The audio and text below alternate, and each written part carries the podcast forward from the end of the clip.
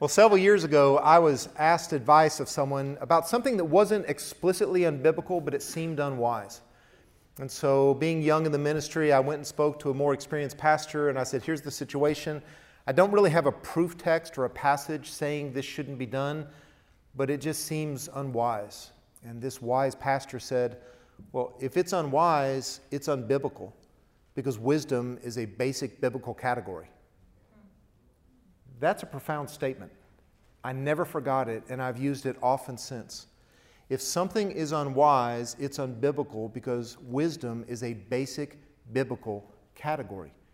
The ability to handle what God gives us well, whether it's decisions we make, whether it's the companions we choose, the spouse we become, the way that we raise our children, what we do with these bodies, with our eyes, with our tongues, with our hands, with our feet, the paths that we choose in life, how we view and earn and spend money how we live as members of a community, how we respond to those in authority over us.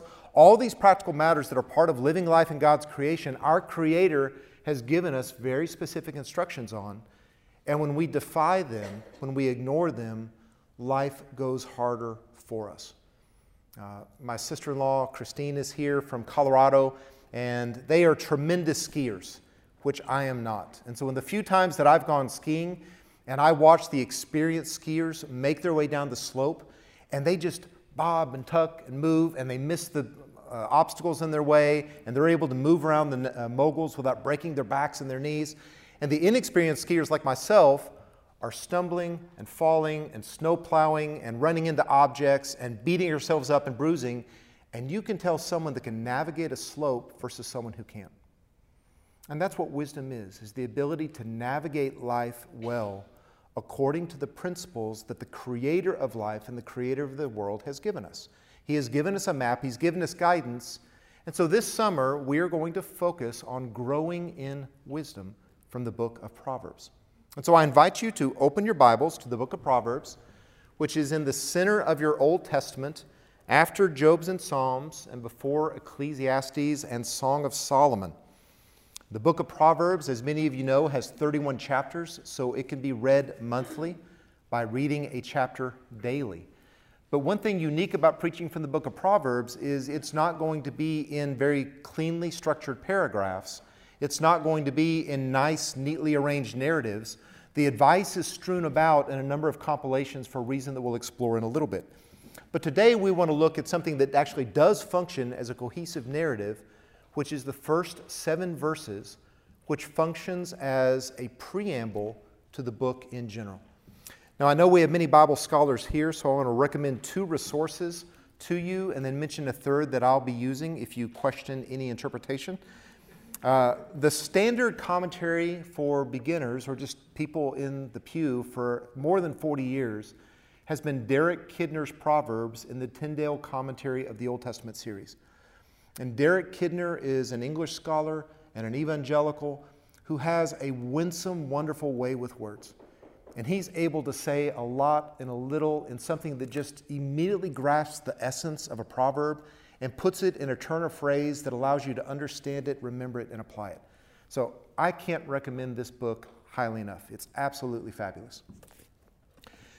But the standard acknowledged expert on Proverbs is a gentleman by the name of Bruce Waltke, that was a Hebrews grammarian at Dallas Theological Seminary before he moved to Regent College. And actually, the Hoskins took a class with him, with him and had the opportunity to go to Israel with him. And he is one of these giants who is a grammarian, who is an exegete, who is a tremendous scholar, but also is a humbly, humble, holy man who genuinely loves the Lord. And he's done a two volume technical commentary on Proverbs for those who want to struggle with reviewing their Hebrew, but it's heavy slogging for most. But just in the last six weeks, providentially in time for this series, they have synthesized the two volumes into one and put it in a simplified form that's accessible to pastors or to just people who are familiar with their Bible enough to navigate a very understandable commentary. So if you would like to read along or add to your library, then Bruce Waltke's new one volume is the best available. As we look at the first verse, it's going to give us the title and the primary compiler of the book of Proverbs. The Proverbs of Solomon, the son of David, king of Israel. Now, in the Old Testament, the titles of the books typically come from the first word of the Hebrew text, and in this case, the word is Proverbs. And a proverb in English is a short saying that passes on wisdom in a pithy, memorable statement. So you know an abundance of them. Haste makes waste. Early to bed, early to rise makes a person healthy, wealthy, and wise. The early bird gets the measure twice, cut. You know these, right? Because what they are is the accumulated wisdom of a culture passed on to the next generation in these short, pithy statements. Uh, there's a gentleman who, for at least 10 years, at every belt promotion at the dojo, at the Optimist, Optimist Gym Judo Club, says, Winners never quit and quitters never win. And it drums into those kids. My dad's favorite proverb busy hands are happy hands. And his kid's response is, Well, then our hands are ecstatic. Because God has blessed us with busy hands. And this is a way to put common sense wisdom into a form that we can pass on, teach, the kids remember it, and then hopefully it gives them guidance for life. But in Hebrews, the word is actually related to the verb to compare. Because a proverb is a short, pithy statement passing on the accumulated wisdom of a culture that we are to compare ourselves against to see if we are following its instruction. Here's how Bruce Waltke explains it. The purpose of a proverb is to compel the readers or hearers to compare their lives to the truth of the proverb so they can adjust their lives accordingly. So it has this idea, like in James, when it says that we are to be doers of the word and not merely hearers of the word, and that the fleshly person looks at themselves in the mirror and then looks away and nothing improves, but someone who does it right looks in the mirror and then actually makes changes that this isn't as pleasing as my wife and the world are going to desire and expect. I need to make some changes around here. Uh, there was a season in my life when I would, while I was shaving and getting ready in the morning, that's when I would meditate on a proverb, and I didn't realize how actually readily wrapped that was. That when you look in a mirror and say, This is off, I'm going to put it right, when we read a proverb, God is showing us a standard that we're to compare ourselves against, and if we're not meeting that standard, we're to make adjustments. So when we read that we are to trust in the Lord with all our heart and not lean on our own understanding, we're to ask ourselves, Am I truly entirely trusting God or am I self reliant? And to the extent that we've been living in self reliance, we're to make adjustments. Uh, I've had to email this proverb in more than one apology. Do you see a man who is hasty in his words? There is more hope for a fool than for him. And so when we read that, we have to ask Am I hasty in my speech? Is it in my mind and out my mouth, mouth without consideration? You know, the old adage of God has given us two ears and one mouth so that we might use them proportionally. But most of us are hasty in our words. When I read that proverb, it's to be a check to myself. Am I slower to speak? Or, one of my favorites, like a city that is broken into and without walls is a person who has no control over his spirit. So, like a defenseless city that all its walls are down where the invaders can just come in, that's what it is to live our lives when we are enslaved to our emotions, to our passions, to our appetites. And so, we're to ask ourselves when we read that Am I self controlled? Am I self disciplined? Am I running things according to the mind that God has given me and not just the appetites that my flesh is always telling me to gratify? So when we read a proverb, it's a comparison, it's a standard that we hold up, look at ourselves, and to say, how closely am I meeting this? And wherever I'm off, I need to get plumb.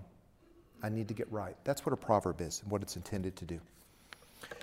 Now, the first verse also indicates the principal compiler, which is Solomon. Now, Proverbs, by their very nature, are anonymous because they just kind of grow up in a culture and then they become part of the cultural heritage. But then certain people in that culture begin to compile them and then they get associated with Aesop or with Confucius or with Benjamin Franklin or with Uncle Remus. And so a certain person will take the Proverbs in his culture, compile them, and then now we know those as the Analects of Confucius or the parables of Aesop or whatever it is. Solomon is the principal author identified with the book of Proverbs, but he's not the exclusive author. And in fact, he's not probably primarily the author because we know that he has taken Proverbs from Egypt. Remember, he married an Egyptian princess? And he has edited them and put them in this book. So he is a compiler more than a writer of many, although the Bible says he did write many Proverbs. But there are others as well. So this is a compilation of the wisdom that God has given his people, and the Holy Spirit has directed them to put together in our canon so that we would live according to the life and laws that God has given us. Now, you may remember that Solomon was David's son who became king, and God appeared to him at night in a dream and said, What do you ask of me? And Solomon said, You have made me king over this plentiful, mighty people, and I'm just a young boy and I don't know how to go out or come in. Would you give me wisdom and discernment that I might rule them with justice? And you remember, God says, Because you didn't ask for riches or long life or the death of your enemies, I will make you the wisest, most discerning man, and I'll give you these other things as well, so long as you obey me. And Solomon, now in the Bible, is the wisest person in history other than Jesus Christ. Here's how uh, 1 Kings 10 describes him God gave Solomon wisdom and very great discernment. Solomon's wisdom surpassed the wisdom of all the sons of the east and all the wisdom of Egypt. He was wiser than all men. He spoke 3,000 proverbs. There's about 543 in the book of Proverbs. And so we don't have all the proverbs that he spoke. Men came from all the peoples to hear the wisdom of Solomon, from all the kings of the earth who had heard of his wisdom. And you remember the Queen of Sheba in Africa had heard rumors of his wisdom and of his wealth. And so she came and she said, I heard, I didn't believe, and now that I see, I didn't know the half of it. And now here's the Queen of Sheba's response I did not believe the reports until I came and my eyes seen it. The half was not told me. You exceed in wisdom and prosperity. The report which I heard, how blessed are those around you. How blessed are your servants who stand before you continually and hear your wisdom. So, the primary compiler and the author of many is the wisest person who ever lived someone who was a king in Israel, someone who was part of God's covenant community, someone who was in dialogue with the priesthood, who went and worshiped in the tabernacle, who was the one that used David's accumulated material to build the temple. And now he has left us this legacy of God's guidance for our lives.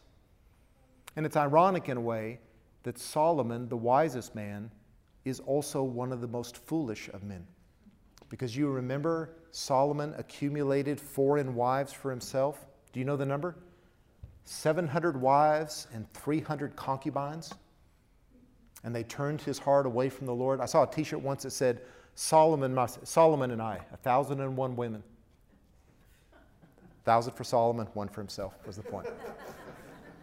and Solomon became fool when he turned away from that. And so one can be wise and then become a fool. And Solomon is something to emulate in his early days and then something to avoid in his latter days. So let's look at some of the other authors and compilers of the Proverbs. We have several different headings that are embedded in the book that cue us to the different sections underneath them. 1 1, the Proverbs of Solomon. Then 10 1, the Proverbs of Solomon. 25 1, more Proverbs of Solomon, which the men of Hezekiah, the king of Judah, transcribed. So we had two early collections, uh, chapters 1 through 9, and then 10 1 through the end of uh, 24 22. And then later, Hezekiah's men transcribed set yet more Proverbs. And so Solomon is the primary author or compiler of this book, but we have others. In 24 23, we are introduced to a section called the Sayings of the Wise. In 31, we have the words of Agur, the son of Jacob, the oracle. In 31, the words of King Lemuel, the oracle, which his mother taught him. So we have Mama's wisdom invested in this as well. And so here are a number of different collections within this. And then there was a final editor sometime around the Persian age or the age of uh, Alexander the Great or what followed, who put the book in its final form what this tells us is, first of all, that the Proverbs originated in a court setting. These are kings or these are royal officials who were the first to have the manpower, the scribes, the expensive uh, inks and papyri to be able to put this into scrolls. So these were initiated in the courts, but then they were disseminated in the homes. There were no schools at this time. This isn't just Solomon raising up the next prince to rule well over Israel. It went from the court where the king had the foresight and the means to put this down, and then it made its way into the community so that the dads and the moms taught it to their families in a household setting. Because that was God's plan from the very beginning. You remember in Deuteronomy chapter 6 that as God gave these laws to Israel, they were to taught by the parents to their children, whether sitting down or standing up, whether going out or coming in. Basically, wherever we are in life, we're always to be passing on God's wisdom to our children so that they don't make a wreck of their lives. And so this was originating in the courts, disseminating in the homes, and passing down from generation to generation with the parents loving their children enough to tell them how to live and not live their lives, which makes this very relevant for us.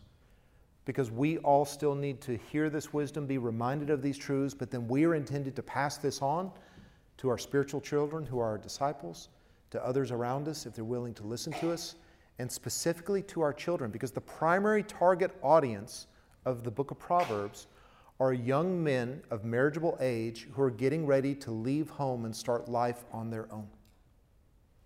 And the parents are trying to instill in them the wisdoms to run their life well so that they don't go off the rails as soon as they leave the house.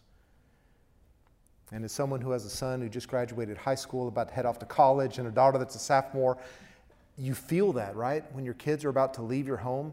And now I feel all this urgency of have I shared with them everything I need to? What lessons do I need to review? How do I need to point out to them of here's the people when I was in college that destroyed their lives by doing these things? Don't do that, please. And that's the primary audience. So that's where Proverbs originated, where they were disseminated, by whom the parents, to whom the children, passing on the wisdom of God to his people so that we live wise lives. Derek Kidner put it this way There are details of character small enough to escape the mesh of the law and the broadsides of the prophet, and yet decisive in personal dealings, and Proverbs move in this realm. So, if you remember when you learned to drive or taught your teen to drive, one of the things you had to do was pass a driving test on the traffic laws. And there are a set number of very specific laws that they have to obey. Who has the right of, way, right of way at this intersection? How fast can you go? What does this sign mean? But then there's this whole other set of driving that are principles that aren't laws. And so you would tell them to, yes, follow the speed limit, but there are times when it's safer to go with the flow of traffic. If you see yourself coming and the person in the lane isn't paying attention and starts to veer towards you, you should turn your car right, right? Because he'll jerk, you jerk, and maybe you'll avoid each other. Uh, my uncle took both my kids out on icy days and taught them how to drive on icy roads. And that's not in the law books of the state of Texas, but that is wisdom in driving that he's accumulated and he's passed on to them. And when you violate the laws, that's when a police officer kindly stops you enough and warns you or warns you financially, don't do that again so that you're not a hazard to yourself and others. So there's the law that Moses gave that's very specific, very detailed, and then there are the warnings and the reprimands of the prophets. And then in between is this broad area of wisdom and living that we're passing on. So that's what Proverbs is. Structurally, it has seven main sections in two main parts. Chapters 1 through 9 are preparing the hearts of the hearers to receive wisdom. And in these first nine chapters, we're going to see 10 appeals from a father or a mother to a son saying, Hear, my son. Now listen to me, O son. And of course, that would mean son or daughter. 10 different times we have the parents exhorting them, Now listen up, listen carefully, pay attention. Uh, in the refrain of my brother, wise or uh, wise choices. David often say to his kids, wise choices.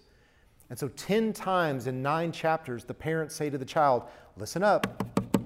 You're drifting off. Listen up. Pay attention. And then, interspersed in this, wisdom speaks.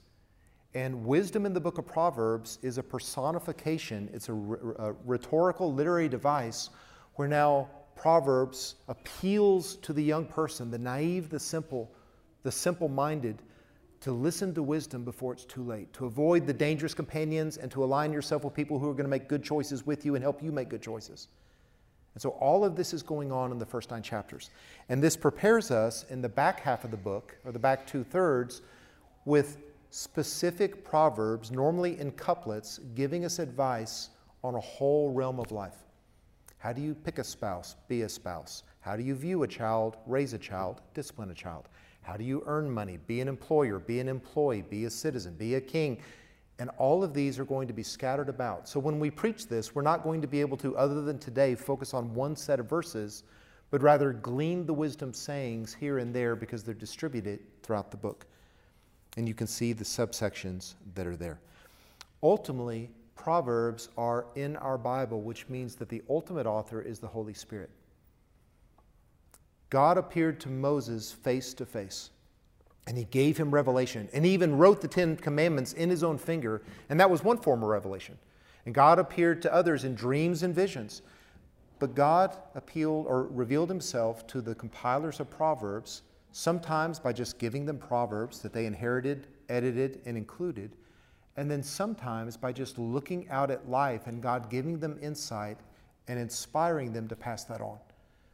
And so it'll say, Go to the ant, O sluggard and see a creature that God made that even though it doesn't have kings and rulers and bosses and managers, knows to prepare its food in the summer to be ready for the wintertime. Or someone is sitting outside and looking at the field of a slothful person, that little by little the neglect and the negligence led to the deterioration of the property, and now everything's overgrown and he can't support his family anymore. And that observation is the way that God revealed the truth that is inspired revelation to us. And sometimes in the first nine chapters, especially, we'll see the dad put his arm around his boy and say, Come here. You see that nincompoop walking down the street towards the red district? Watch what's going to happen. You see that numbskull? These are some of Mel's favorite uh, terms. Mel will call us nincompoop, numbskull. What's his other one? Dipstick. Dipstick. Thank you. A number of us have been called dipsticks by Papa Mel, and Papa Mel's put in his arm and said, Now, dipstick, don't do what that person did. Don't do what I just saw you do again. And that's going to be a form of revelation. But this is inspired words of Scripture that we are to obey and heed, even though they come in a different form than other sections of our Bible. So now let's jump in. What are the purposes of Proverbs? We get them in verses 2 through 6, where almost every line begins with the word to that's an abbreviated form of in order to. So Solomon, the king, the son of David, collected the Proverbs in order to know wisdom and instruction, to discern the sayings of understanding, to receive instruction in wise behavior and in righteousness and justice and equity, to give prudence to the naive, to the youth, knowledge and discretion. And to do all these things, if you're smart, if you're wise, a wise man will hear and increase in learning. And a man of understanding will acquire wise counsel to understand a proverb and a figure, the words of the wise and their riddles. So here we're given four descriptions of the audience of Proverbs the naive or the simple, those that just don't know enough of life to know that there's people out there who will exploit them and deceive them and cheat them and hurt them. Uh, I was in a Bible study once going through the book of Exodus. And we were in the early chapter about how Moses' parents put him in the basket and then saved him from Pharaoh's soldiers that way. And someone in the back raised his hand. He was a new believer and he says, How far did the basket float? Dead silence. And the pastor goes, I'm going to call you fresh snow because there's nobody that's walked on you. He had never had a Bible. He bought his Bible on the way to the Bible study. He was just naive, he was simple. And this is a book for those who just don't know, or for the youth that just don't have enough life experience and so now let's offer the wisdom. But it's also for the wise, those that are smart enough to listen and take notes. Those that know they don't know. Part of Solomon's wisdom was being wise enough to know he wasn't wise enough to rule over Israel. And so he asked. And in his acknowledging of his inadequacy, God gave him sufficiency. And so here are some of the purposes. And we can't go through this exhaustively, so I just want to make four observations about this list. The first is that the Proverbs are cognitive, that they should inform and shape the way that we think and view the world. Know, discern, understand, instruction, understanding, knowledge, prudence, discretion, increase in learning, acquire counsel. If we're not going to be conformed to this world, if we're not going to be deceived by the devil, then we need a better source of information. And so God says this isn't just behavioral learning to do this, not do this. You need to learn how the world works and what to do and what not to do because wisdom is not instinctive. So when God made the world, there is a large portion, the largest portion of his creation, that is inanimate. And it just instinctively, naturally obeys the laws of nature. And so the earth orbits around the sun and the moon orbits around the earth because, as inanimate objects, they just obey God's laws of physics and chemistry. And then God has another portion of his creation, and they obey biological laws. And so the birds start flocking south in a particular season. They begin to mate in a particular season. They begin to do certain behaviors when their body triggers them in certain ways, and there is instinctive behavior that they're obeying God's biological laws. But then there are angels, angels and men and women that are made in his image, that he gives mind and self awareness and choice and free will. And now God doesn't make us do things automatically. He teaches us truth and gives us choices. So I'm telling you this, will you believe me? I'm commanding you this, will you obey me? And then he leaves it up to us to decide what we do, and then he'll judge, reward, or punish the choices that we make. God dignifies us with choice. So we have the physical laws, we have the biological laws, and then we have the moral laws that need to be taught, received, and applied. And God leaves it up to us to do those things. The Proverbs are, secondly, ethical. They should inform and shape how we act righteousness, justice, equity. Are we righteous in that we treat people as God wants us to treat them? Do we pursue justice that when something is unjust and unrighteous that we try to redress it? Are we equitable in that we treat all people identically because all are made in God's image? God made the rich and the poor alike. We love all because they're made in the image of God and there is an ethical component to wisdom. There are two main categories of people in the book of Proverbs, as we'll see next week. There's the wise person and the fool, and the wise person is synonymous with the righteous, and the fool is synonymous with the wicked. So, this isn't just people who are shrewd enough to play the stock market well. These are people who love the Lord enough to emulate his behavior that because he is holy, we are holy, and there's an ethical component to Proverbs. Thirdly, the Proverbs are practical, they must be applied. Solomon knew all kinds of wisdom. He had a breadth of knowledge like the sands of the shore, the Bible says. But he chose to ignore it when he chose to take foreign wives who worship foreign gods and they turned his heart and it led Israel to destruction. And so everything here isn't just a theoretical exercise. It's not just something about do's and don'ts, we're expected to live this out daily in the daily decisions that we make. That every day we face a large number of choices of what will I watch? What will I listen to? How will I speak to this person? Will I snub this person or greet this person? Someone has snubbed me. How will I respond? Will I spend time with God or will I rush into my day? Will I live for myself or will I live for God and others? And that is the nature of our day, are these countless decisions that we make. And for all of them, we need God's wisdom to make good choices, to make right choices. And fourthly, Proverbs primarily give wisdom. Wisdom is a word in the Old Testament that means skill, either intellectual or physical.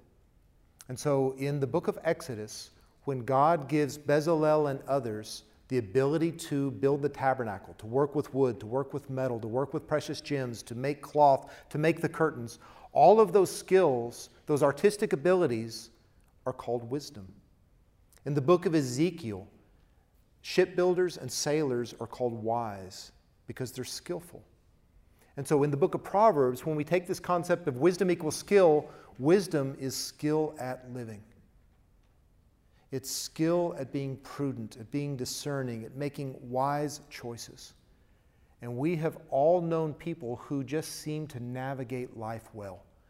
They seem to know how to do well in school, how to get along with people, how to apply for a job, how to get a job, how to keep a job. They just navigate life well. And then we know people who are foolish and they seem to hit every pothole and every uh, rain puddle and every nail that's in the road. They just seem to not be able to keep their cars out of the gutter. Uh, my great grandfather had a category of people he called strictly cannon fodder. And they just, people that he didn't consider very sharp, very wise, very good, and he said, that's strictly cannon fodder.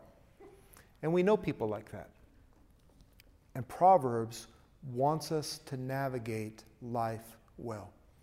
Because God, the book of Proverbs says, used wisdom to make this world.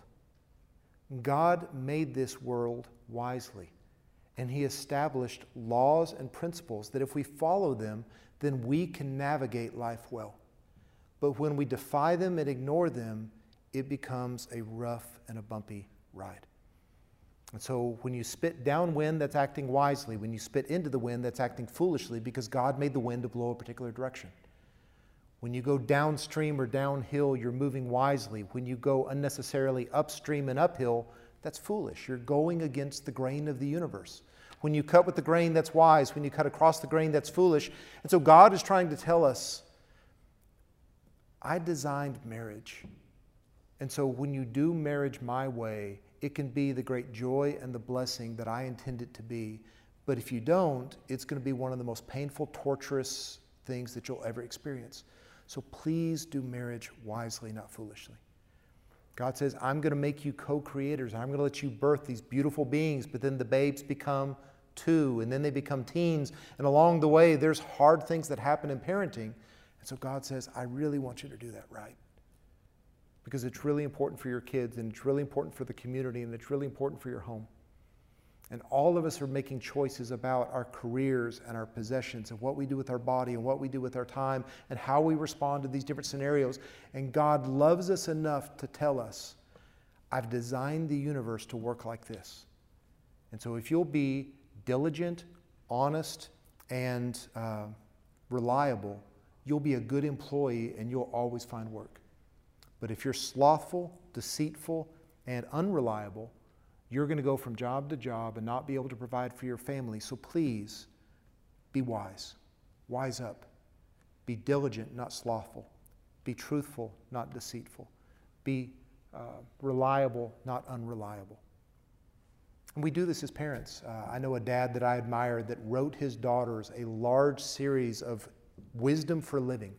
And in their last thousand days, he started a thousand day countdown and then intermittently, in that, ta- that last uh, 10 to the third that he had available to him, he gave them wisdom for life because he loved his daughters dearly and didn't want them to make mistakes that would ruin their life. Uh, we know another gentleman who collected, and it, it's now gone down in the family of Jack Brandenberger's Proverbs for Life. And it's not especially profound in every place. One of it was Brandenbergers don't do special orders at restaurants.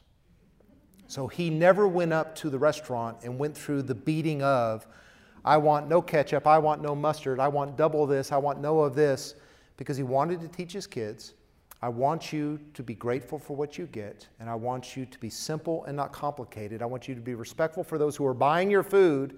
And so one of the Brandenberger laws was we don't do special orders. And he was trying to instill a lesson in his kids. Uh, I remember with our kids, trying to pass on certain life lessons and principles because we love them so much. And like a kid, when he gets rid of the training wheels and you start to launch them out on their own, or when they get a car and you see them going off on their own and you know the stakes have gotten higher, and then they launch and go off into life and you know the stakes are really high and the safety net is way far down. And you've seen people crash and burn. And we want to pass on here's how you navigate these scenarios at work, at school, at home. And that's what Proverbs is doing. It's our Heavenly Father saying to us, I love you so much. I'm trying to tell you how I've designed the universe to work. So do it the easy way, not the hard way. Do it the wise way, not the foolish way. Do it the righteous way, not the wicked way. Fatherly advice to his children. The key to Proverbs comes in verse 7. The fear of the Lord is the beginning of knowledge. Fools despise wisdom and instruction. Now, fear is a word that can mean awe, and God is awesome. He awes us. When Isaiah is brought into his throne room, he falls as though he's a dead man. When we're given glimpses of his throne room in Ezekiel and in Revelation, we see God in just some vague description of his glory because God is omnipotent and all knowing, and he is holy, holy, holy, and he is perfect, and he is righteous, and he is good. And that awes us, which means, if we're wise, we'll listen to what he says and obey what he commands. And fear can also mean reverence. And if we revere someone, then we'll listen to what they teach us and we'll obey what they command us. And if we don't revere them, then we won't.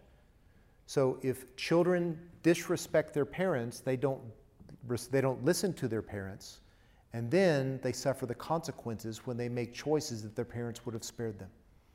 If we don't revere our doctor, we disregard our doctors, and that can have catastrophic consequences if we ignore someone that we should be listening to. At work, at school, in a number of different formats, if I don't respect this person, I won't listen to that person. And so the starting point of knowledge is do you revere God enough to listen to Him? Because at the end of the day, most of wisdom is going to come down to who do you trust and who do you obey. God gave Satan self awareness, and Satan chose to be self willed. And so he chose not to submit himself to God, but rather would want to make himself equal with God, and he suffered judgment. Satan went to Eve, deceived her. Eve chose to listen to Satan rather than what God had spoken through her husband Adam, and that had devastating consequences. Adam chose to listen to Eve and not to his God, and that's had catastrophic consequences for the rest of us. So at the end of the day, most of wisdom in Proverbs is going to come down God, through the Holy Spirit, is telling you this. Do you revere Him enough to listen to Him and believe that? Are you in awe of Him enough to obey what He commands, or are you going to disregard that? And then there are a large number of places where fear just means what it says fear. And the Bible says it is a terrifying thing to fall into the hands of the living God that Adam and Eve could commit one violation and be evicted from Eden for the rest of their lives. That the world would rise up in violence and in wickedness, and God would flood that world away. That Uzziah would enter into the throne room and, as a king, would try to offer sacrifice that was reserved for the priest, and God would smite him with leprosy. And God is a judge. He sees all, He knows all what we think, what our desires are, what our motives are, what we say, what we do, and we are answerable and accountable for that. And so, if we're wise, we will live our lives knowing that there is a reckoning coming and that we will obey God and trust Him so that we don't have to face Him and to answer for those things when He faces us as our judge. And none of us have done this. So we don't find explicit mentions of the gospel in the book of Proverbs. And so I want to explicitly talk about the gospel in the book of Proverbs now, because as we get into this, what we're going to see is that we don't do this, that we haven't done this perfectly. Uh, there's an author I like named Ursula Le Guin, and she wrote a series I like and recommend it often called the, the Earth Sea Trilogy. And it's set in a world where most of things are water, and a young magician named Ged is being mentored by this wise magician, and he has a choice to make. Will he stay on the island and be just a goat herder, but sit under a wise, mature man? Or will he go off to Roke and become a great wizard and achieve all the fame and the fortune? And of course, he wants the fame and the fortune, and off to Roke he goes and in a foolish contest unleashes a demon that wreaks havoc on himself and others. And he goes flying back to his master. And this is the phrase that stuck with me so often Master, I return as I left, a fool. I left a fool, I return a fool, but I'm ready to wise up now. And he does. And none of us have been completely wise. All of us have made foolish choices. And God loved us enough to let the consequences of those choices fall on his son so that they wouldn't have to fall on us. as we get into Proverbs and see just how foolish we've been, just how far short of that standard we fall, it's going to be convicting in some good and healthy ways because God wants us to make changes to wise up. But we also need to know that provision has been made for all of those bad choices, for all of those catastrophic decisions. And Jesus Christ paid the penalty for all of those sins and is willing to forgive us and to give us a fresh start if we'll let Him. Because the most foolish thing that a sinner can do is reject the Savior that God has sent. And God did send one that the Bible says is the fullness of the wisdom of God, Jesus Christ, who is the only one that lived life perfectly and met all of God's righteous standards, is the only one that God could truly and fully say, Well done. And that same one died on the cross to pay the penalty for our sins, and He will forgive us if we ask Him, and we will become a new creation in Christ and be given a new nature that can obey God, and He'll open the eyes of our hearts to understand God's Word and to desire to obey Him if you let Him. So, as we enter into this summer of leaving folly to pursue wisdom, the wisest thing that we can do as sinners is embrace Jesus Christ as our Savior and live for Him as God intends. The most foolish thing that we can do as sinners is to reject Jesus Christ and face God on our own someday and to answer for all the things that we did wrong and all the good things we didn't do right. As Dave would say, wise choices. Wise choices. Accept Christ, be forgiven, and let the Spirit come in and indwell us and enable us to understand God's Word, to apply it to our life, and to navigate life more skillfully as He intends because He's a good Father who's raising us and a good shepherd that we're following. Would you pray with me? Father, we do thank you for the wisdom books of the Old Testament Job, Psalms, and Proverbs that teach us how to handle life in the midst of its suffering and trials, in the midst of its temptations and choices, and in the midst of its temporality and disappointments.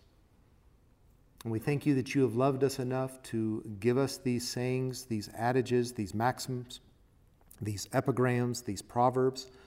And we pray that you would use this summer to help us grow in righteousness, to grow in wisdom, to forsake our folly, to forsake our wickedness, so that we can have the homes and the families and the relations and the lives that you intend to us. So, Lord, would you please keep us close unto the Savior? Would we follow faithfully in his steps?